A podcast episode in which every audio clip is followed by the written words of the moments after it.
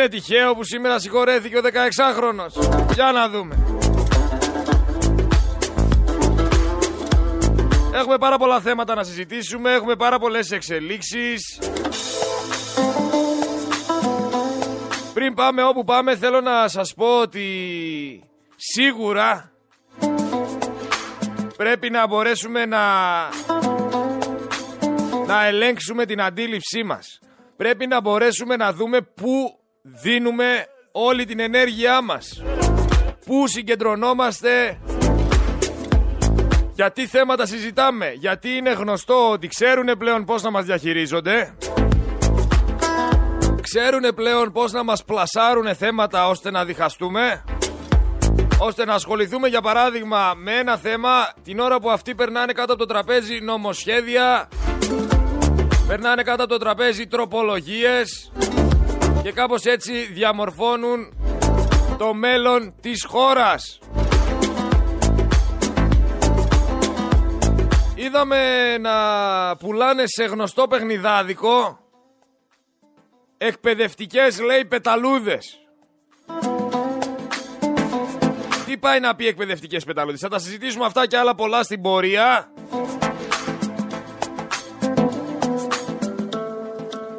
Προς το παρόν θέλω να πάω λίγο σε ένα θέμα το οποίο συζητήσαμε αυτές τις μέρες.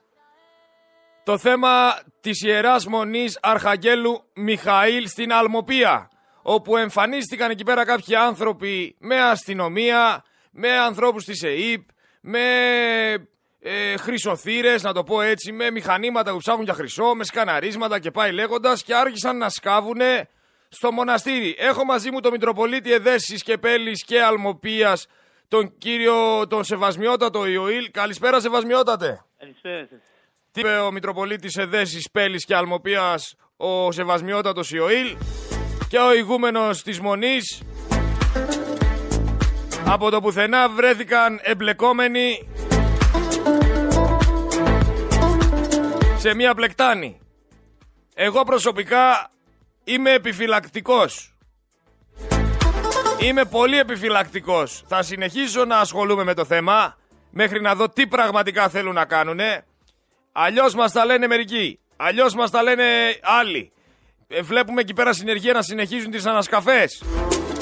Εγώ πιστεύω για να ήρθε το Αριστοτέλειο Πανεπιστήμιο, για να πήγαν εκεί πέρα οι άνθρωποι που ασχολούνται με μηχανήματα χρυσού, για να είναι αστυνομία, για να είναι γαδά, για να είναι ΕΥΠ, για να είναι εισαγγελείς, ειρηνοδίγες και πάει λέγοντας. Έχει χτιστεί μια πολύ μεγάλη ομάδα εκεί, που έχει ένα σκοπό. Αλλιώς άμα δεν έβρισκε μια ένδειξη στο να χτυπήσει το μηχάνημα παράδειγμα, ή ότι όντως υπάρχει κάτι εκεί, θα σηκωνόντουσαν πρώτοι-πρώτοι να φύγουνε. Δεν θεωρώ ότι περνάνε τον χρόνο τους εκεί πέρα και δεν θα βρούνε τίποτα. Κάτι θα βρούνε. Κατά πόσο θα το μάθουμε εμείς τώρα είναι μια άλλη ιστορία. Το ότι όμως άνθρωποι οι οποίοι τους βλέπετε στην τηλεόραση να πηγαίνουν να φυλάνε εικόνες, άνθρωποι οι οποίοι δηλώνουν χριστιανοί ορθόδοξοι, άνθρωποι οι οποίοι έχουν στο λαιμό τους κρεμασμένο ένα σταυρό, δεν υπολογίζουν ότι πρόκειται να πέσει ένα μοναστήρι από τον 12ο αιώνα με πάρα πολύ μεγάλη ιστορία, με απίστευτες τοιχογραφίες μέσα. Δεν τους ενδιαφέρει, τόσο φιλάργυροι είναι. Και θα υπενθυμίσω ότι η φιλαργυρία είναι ένα από τα θανάσιμα αμαρτήματα. Για να μην σας λένε και για να μην σας πουλάνε παπά. Εδώ θα είμαστε για τις υπόλοιπες εξελίξεις για αυτό το θέμα. Η αλήθεια πάντα θα βγαίνει στην επιφάνεια, θέλετε δεν θέλετε. Πάντως είναι φοβερό πως όλη η Ελλάδα σύσσωμη έχει μαζευτεί στον Αρχάγγελο. Είναι απίστευτο ότι είναι εκεί πέρα πανεπιστήμια, υπουργεία, αστυνομίες και όλοι εκεί πέρα πάνω σε αυτό το χωριό, σε μια μονή. Είναι απίστευτο. Όταν πρόκειται για τη Μαρμίτα, είδατε πως μαζεύονται, σαν τα ποντίκια εκεί. Και δεν αφήνουν και κανένα να μπει να προσκυνήσει, που είναι δικαίωμά του. Παραπέμπτουν και τον Μητροπολίτη. Δεν τους ενδιαφέρει. Δεν τους ενδιαφέρεται. Όταν πρόκειται να βρουν έστω και μία λίρα, δεν τους ενδιαφέρει τίποτα. Ξεχνάνε και θρησκείες, ξεχνάνε και πιστεύω, αφήνουν και τις ιδεολογίες πίσω. Αυτοί είναι. Για Θεό τους έχουνε μόνο το χρήμα. Πάρτε το πρέφα. Πρέπει να το χωνέψετε πολύ καλά για να καταλάβετε αυτό που λέω. Το χειρότερο όμως με όλα αυτά τα σκουπίδια τύπου Καϊλή δεν είναι απλά ότι τα παίρνουνε. Το χειρότερο είναι ότι τα παίρνουνε και έρχονται μετά μας κουνάνε και το δάχτυλο. Μας λένε και πώς να λειτουργούμε, μας λένε ψεκασμένους, μας λένε τεμπέληδες, μας κρίνουν, μας κατακρίνουν και το παίζουν και ανώτεροι. Ποιοι? Οι υποκριτές. Εδώ ζήσαμε το ακραίο πράγμα. Δημοσιεύτηκε υλικό υποκλοπών του Χατζηδάκη από την ΕΥΠ. Ο Χατζηδάκης βγήκε, επιβεβαιώνει τους διαλόγους, αλλά λέει δεν πιστεύω πως με παρακολουθούσε ο Μητσοτάκης. Τον καλύπτει. Βγαίνει μετά ο κυβερνητικός εκπρόσωπος και κάνει μια δήλωση και ενημερώνει πως όντως η ΕΕΙΠ παρακολουθούσε το Χατζηδάκη, αλλά ο Μητσοτάκης δεν ήξερε. Και μας λέει πως υπάρχουν αυτόνομα κέντρα εντός της ΕΕΙΠ. Δηλαδή ο Μητσοτάκης πήρε υπό τον έλεγχό του την ΕΕΙΠ, διόρισε εκεί πέρα κολλητό, ανιψιό, διοικητή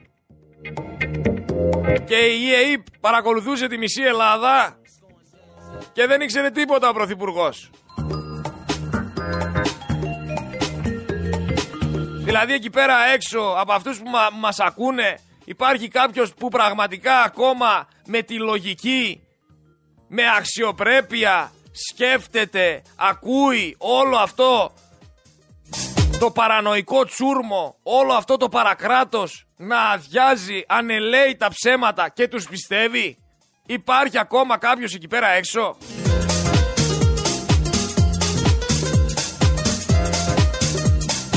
Ένας πρωθυπουργός ο οποίος, ο Μακρόν τώρα είχανε ραντεβού και τον είπε δεν έχω καιρό. Τη Δευτέρα λέει έχω φόρτο εργασίας, δεν προλαβαίνω να σε δω. Λίγες μέρες πριν στην Αλβανία έπαθε τα ίδια. Τον απαγόρευσε ο πρωθυπουργός της Αλβανίας να πάει στη Χιμάρα. Η Ιταλίδα τα ίδια, τον απέφυγε, τον ακύρωσε. Από παντού σφαλιάρες τρώει. Και έχεις τον Αβραμόπουλο να σου λέει ότι είναι πρωτόγνωρα αυτά τα πράγματα με την Καϊλή. Ποιος? Ο Αβραμόπουλος, ο οποίος ήταν παρόν στα αντιγρυπικά εμβόλια, ο οποίος ήταν εμπλεκόμενος στην Οφάρτης, ο οποίος υπάρχει και στο Κατάρ. Όπως πολύ σωστά λέει και ένας φίλος ακροατής, ο Σαράφης της Μίζας είναι.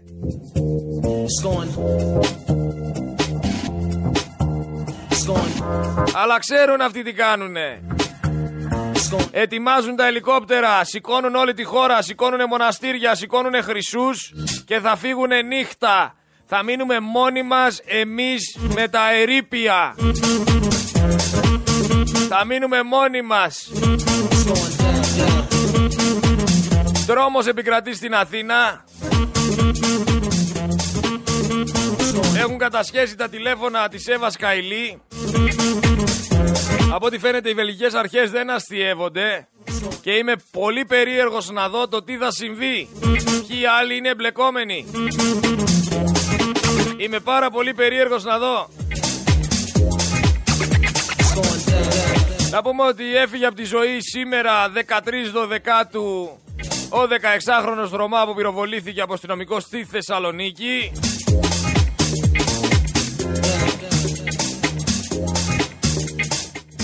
Ο Κώστας ο Φραγκούλης, 16 χρονών λοιπόν σήμερα, 13/12, δεν θεωρώ ότι είναι τυχαίο που έφυγε σήμερα.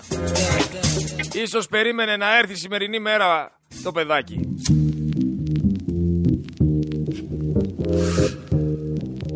Παπατζή Ανδρέα, μη πουλάς τρέλα τώρα μεσημεριάτικα και στέλνεις μηνυματάκια, γιατί αν βγάλω τώρα τα άπλητά σου εδώ στη φόρα θα έχουν να λένε.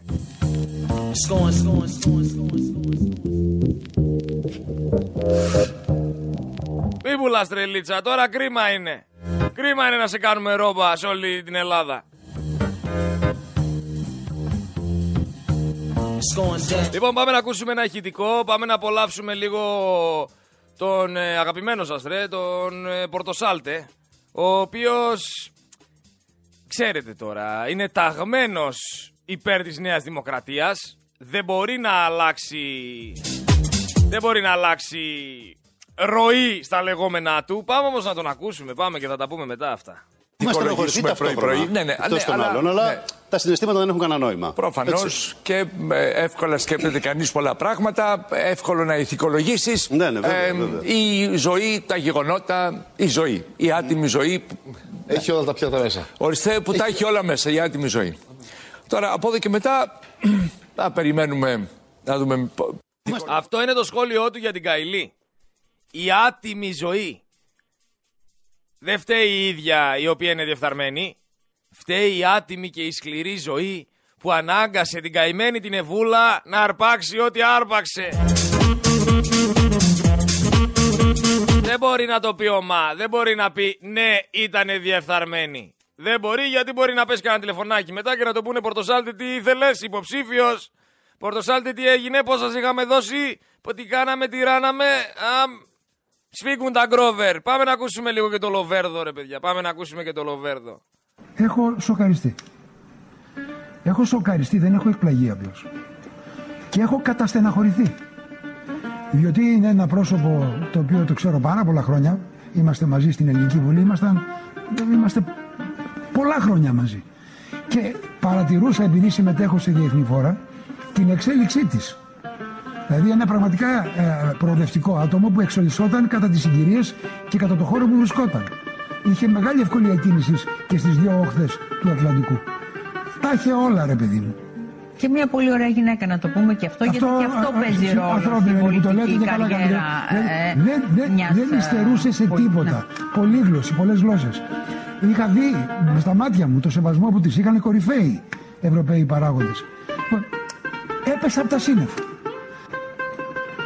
Και έχω καταστεναχωρηθεί.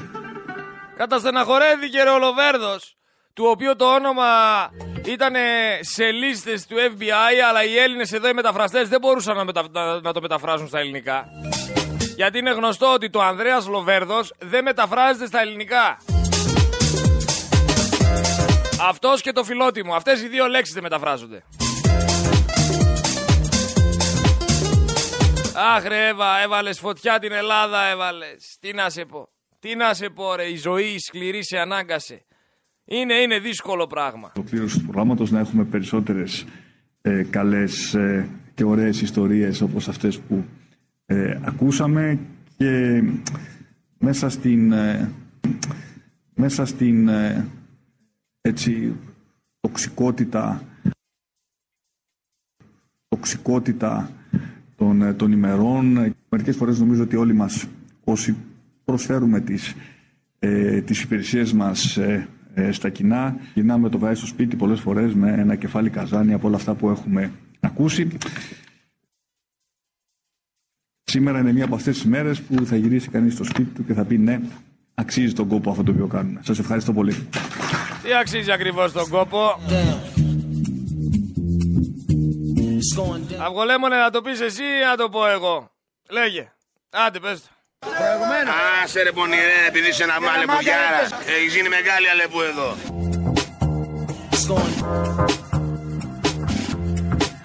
Είσαι ψεύτης, υποκριτής, μαζοχιστής, αντιπρόσωπος και υποκριτής.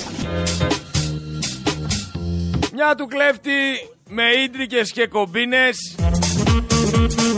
Δυο του κλέφτη με εκβιασμούς και ψέματα. Την τρίτη λογικό είναι να σε πιάσουνε. Εδώ η κόλαση, εδώ και ο παράδεισος. Όλα θα τα πληρώσετε. Δεν ξέρω αν ξέρετε την παροιμία που λέει ότι στο σπίτι του κρεμασμένου δεν μιλάνε για σκηνή. Κάτι ξέρουν οι παροιμίες.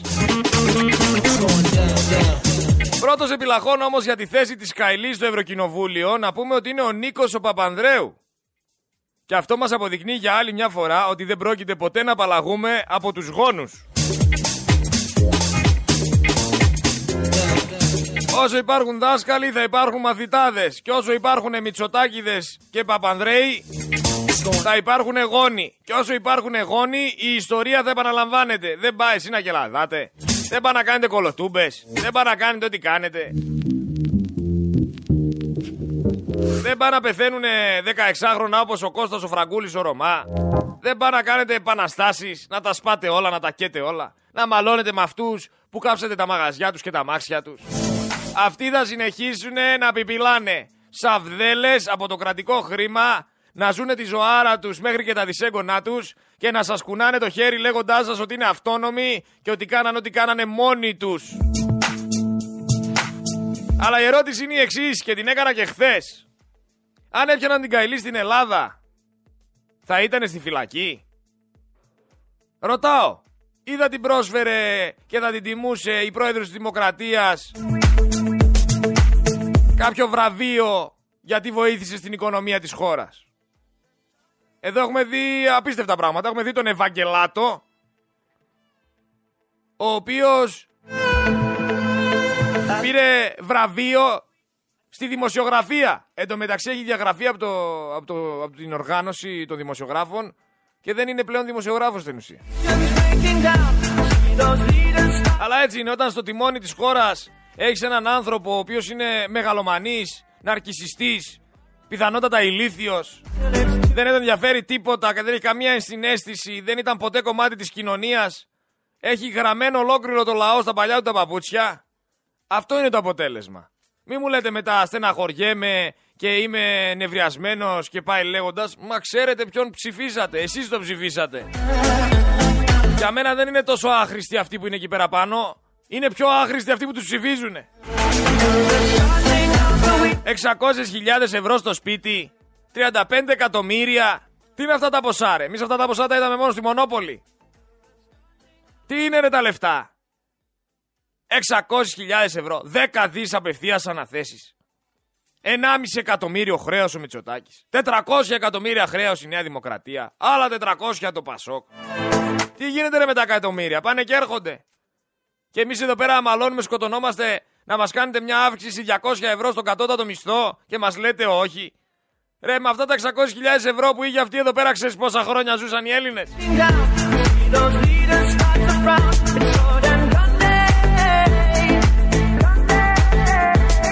...600.000 άτομα πάντως θα είχαν μια αύξηση.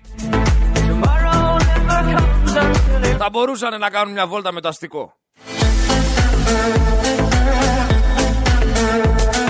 Για να καταλάβετε όμως ότι το νόμισμα έχει δύο όψεις και πολλές φορές συζητάμε και λέμε ότι πιθανότατα να είμαστε με κάποια πλευρά από τις δύο. Διέριξαν, λέει, τη φλόγα η οποία μαζεύει λεφτά για παιδιά με καρκίνο και πήρανε τα λεφτά αυτά, τα οποία είχαν μαζευτεί για τα παιδάκια. Πόσο σκατόψυχος πρέπει να είσαι ρε φίλε, για να κάνεις κάτι τέτοιο? Τι μπορεί να σου αξίζει εσένα σε αυτή τη ζωή, όταν μπαίνεις σε έναν τέτοιον οργανισμό και κλέβεις τα λεφτά αυτά? Δεν φτάνουν όμως όλα αυτά, έχεις και το Διονύση το Σαββόπουλο. Ο Διονύσης ο Σαββόπουλος λοιπόν, ο οποίος είναι σαν να τον αντέγραψαν και να προσπαθήσαν να τον κάνουν σαν τον σύγχρονο Σέξπιρ. Ο Διονύσης ο Σαββόπουλος λέει ότι οι ελπίδες του είναι στο Μητσοτάκη. Για ποιο λόγο? Γιατί λέει δεν τρέφει τόσες αυταπάτες και γιατί ντύνεται ωραία. Ο Σαββόπουλος λοιπόν μας λέει ότι θα ψηφίσει Μητσοτάκη γιατί ντύνεται ωραία. Είναι σαν εκείνο τον ακροατή που είχε βγει και μας είχε πει ότι στηρίζει Μητσοτάκη γιατί είναι καλός οικογενειάρχης. Εν τω μεταξύ είναι σε απόσταση με τη γυναίκα του. Έχει βγάλει έναν ίδιο με αυτόνα. Προς κακή μας τύχη συνεχίζεται η παράδοση του Τουταγχαμών. Και περιμένουμε πώς και πώς να δούμε πότε θα έρθει η σωτηρία μας. Πότε θα έρθει η σωτηρία ρε? Υπάρχει σωτηρία πέρα από τη συμμαθήτριά μου στον Τριμμό? Υπάρχει άλλη?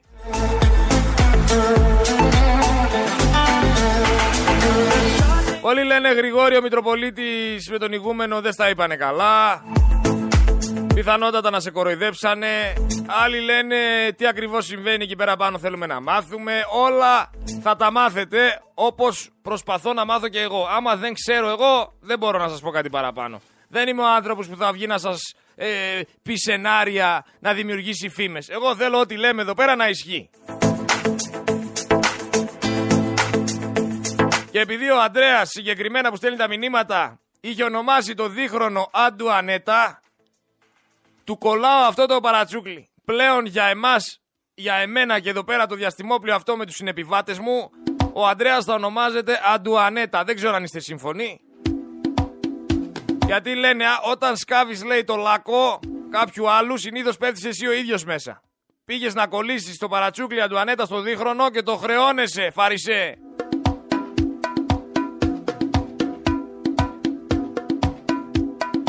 Έχουμε Κύπριο Ευρωβουλευτή ο οποίος καταγγέλει ότι τον προσέγγισε η Καϊλή.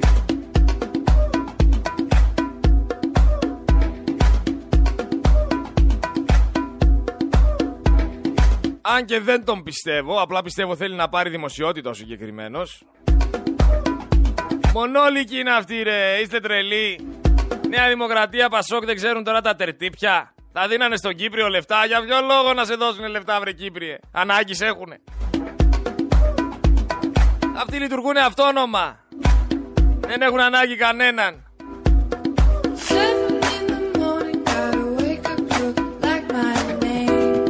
Θέλω όμως να συζητήσουμε αυτές τις εκπαιδευτικές πεταλούδες. Αυτές που πουλάνε σε γνωστό παιχνιδάδικο, τεράστιο παιχνιδάδικο. Δηλαδή, τι ακριβώς θέλετε να μάθει το παιδάκι από την εκπαιδευτική πεταλούδα, πώς να χειρίζετε ένα μαχαίρι? Τι ακριβώς θέλετε να μάθετε στο παιδάκι? Άντε πες, αυτοί που βάλανε από το παιχνιδάδικο αυτές τις πεταλούδες εκπαιδευτικές σαν παιχνίδι να τις πουλάνε για τα παιδάκια, είναι τελείως ηλίθιοι. Αλλά απ' την άλλη μπορεί να σκεφτείς ότι δεν τους ενδιαφέρει και ο κόσμος, αυτοί τους ενδιαφέρει μόνο να βγάλουν χρήματα. Ο γονέας, ο οποίος μπαίνει στο συγκεκριμένο κατάστημα και πάει και παίρνει στο παιδί του εκπαιδευτική πεταλούδα με τον 2,99, τι θέλει να τον κάνει, καλύτερο γκάνγκστερ, καλύτερο σφάχτη, τι θέλει να του μάθει, να κεντάει? Μετά αύριο μεθαύριο θα βγείτε και θα πείτε άμα χαιρώνονται οι μικροί και σκοτώνονται μεταξύ τους και υπάρχει εγκληματικότητα και υπάρχει βία. Μα πλέον ένα μυαλό ενός νέου ανθρώπου δεν μπορεί να αποφύγει αυτές τις καταστάσεις. Από τη μουσική θέλεις, προωθείται η βία. Από τα παιχνιδάδικα, από μικρά μωρά που εκπαιδευτικές πεταλούδες παίζουνε. Τι θα γίνει ρε φίλα άμα παίζει με πεταλούδες? Δεν θα γίνει κλιματίας? Από την τηλεόραση θέλετε που δεν υπάρχει κανένα όριο σε τίποτα. Βία, πορνεία και ΛΟΑΤΚΙ κοινότητα. Αυτά είναι που προωθούνε. Και τα ναρκωτικά. Συγγνώμη, και τον τζόγο. 5 πράγματα. Να. Τίποτα καλό δεν προωθούνε. Ούτε οι ταινίες, ούτε τα τραγούδια, τίποτα. Άμα θέλετε τα παιδιά σας να βρούνε την πνευματικότητά τους, ανοίξτε τους κάνα βιβλίο και δώστε τους να διαβάσουνε. Προσπαθείτε να του δώσετε του παιδιού ένα έναυσμα να ασχοληθεί με πράγματα που θα του κάνουν καλό. Άμα το πετάτε ένα κινητό και το αφήνετε όλη μέρα στο Netflix και γενικά σε όλες τις πλατφόρμες με διάφορες ταινίες και σε διάφορες εφαρμογές που ακούνε όλους αυτούς τους trappers και όλους αυτούς που προωθούν τις κοκαίνες και τα μαχαίρια και τα όπλα, τι περιμένετε? Δεν μπορώ να καταλάβω. Δηλαδή θέλω να καταλάβω το μυαλό ενός γονέα. Θέλει το παιδί του να γίνει γιατρός και πάει το αγοράζει από το παιχνιδάδικο να παίζει εκπαιδευτική πεταλούδα, που πλέον δεν βλέπω να έχουν όνειρα τα παιδιά να γίνουν γιατροί. Παλιά θυμάμαι εγώ τουλάχιστον όταν ήμουν μικρός, όλοι λέγανε να γίνει το παιδί μου γιατρός, να γίνει το παιδί μου δικηγόρος, να πάρει το παιδί μου ένα χαρτί στα χέρια, ένα πτυχίο. Πλέον βλέπω όλοι να θέλει, ο κάθε νέος θέλει να γίνει ή τράπερ, τα κοριτσάκια να γίνουν βίζιτες, αυτά προωθούνται, ή μοντέλα, ή συνοδοί. Ανάλογα οι άλλοι θέλουν να γίνουν κλέφτες. Τι γίνεται ρε παιδιά? Αυτά είναι τα πρότυπα που θα προωθήσουμε? Αυτά είναι που θέλει να βλέπει η κοινωνία? Έτσι θα πάμε μπροστά? Έτσι θα έρθει η ανάπτυξη? Με σφάχτες και με βίζιτες? Με βία, με πορνεία, με τζόγο? Ρε βάλτε τους φίλους σας κάτω εκεί πέρα έξω, και νέοι και μεγάλοι. Βάλτε τους φίλους σας κάτω και κάντε ένα γκάλωπ μόνοι σας. Πόσοι παίζουνε καθημερινά φρουτάκια, ρε. Πόσοι καθημερινά δίνουν τα λεφτά τους στον τζόγο. Σε οποιοδήποτε παιχνίδι. Βάλτε τα κάτω. Εγώ σας λέω 7 στους 10. Και βάζουν τα λεφτά τους στον τζόγο χωρίς να υπολογίζουνε. Δεν υπάρχει περίπτωση να έχουν Excel αρχείο ή ταμείο και να βάζουνε πόσα χάνουνε και πόσα κερδίζουνε. Ρε, τον Τζον Τάραμα σας έφερα εδώ πέρα. Το ζωντανό θρύλο. Σας είπε ότι από τον τζόγο δεν βγάζεις λεφτά. Μακροχρόνια χάνεις. Άνθρωπος που το απαγορεύτηκε να είναι στα καζίνο του Las Vegas. Και δεν τον πιστέψατε. Γιατί ξέρετε καλύτερα.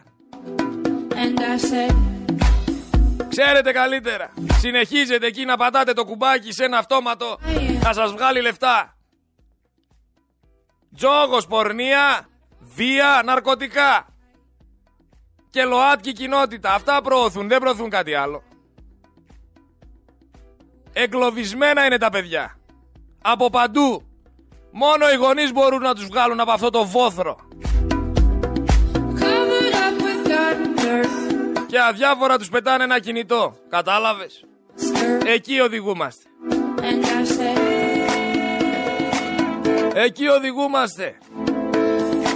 Και όσο κάποιοι σκάβουν στα μοναστήρια να βγάλουν χρυσό, εσείς πλακώνεστε για το αν έπρεπε να πυροβολήσει. Δεν λέω, και εγώ ήρθα, τοποθέτησα την άποψή μου, και εγώ μάλωσα για το θέμα.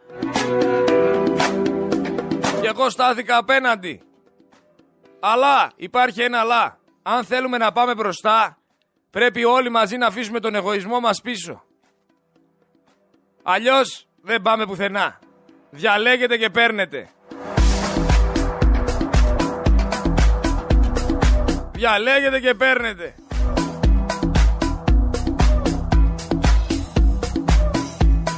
Άντε, γιατί κουράστηκα.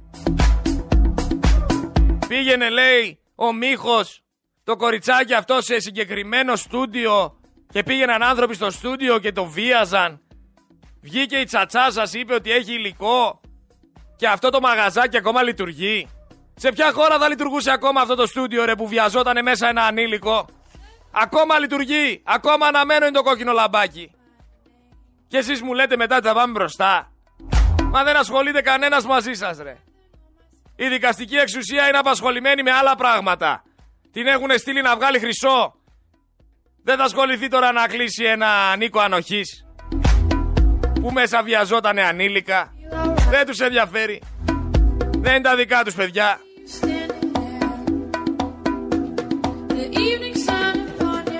Άμα δεν ξεσηκωθούμε τώρα, δεν θα τα καταφέρουμε ποτέ.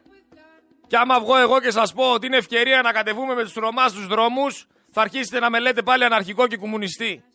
Ευκαιρία είναι. Ευκαιρία είναι.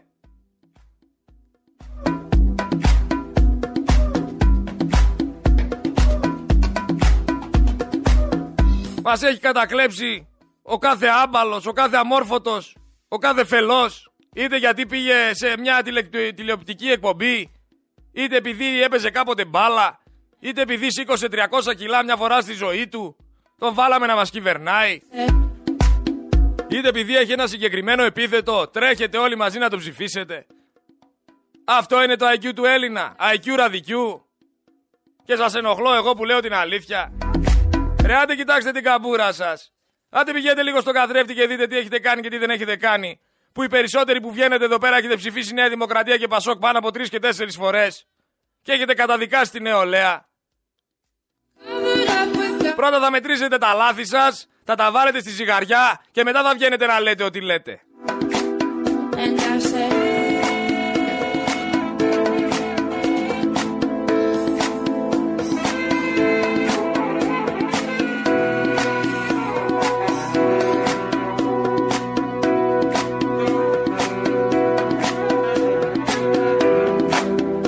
Ξανά και ξανά, τον ένα και μοναδικό, το γνήσιο, τον Νικολαΐδη. Με αυτόν θα πάμε στη δεύτερη ώρα. Δελτίο ειδήσεων και επιστρέφω με ανοιχτές γραμμές να ακούσω την άποψή σας. Για όσα είπε ο Μητροπολίτης, για όσα είπε ο ηγούμενος, για όσα ζούμε και δεν ζούμε.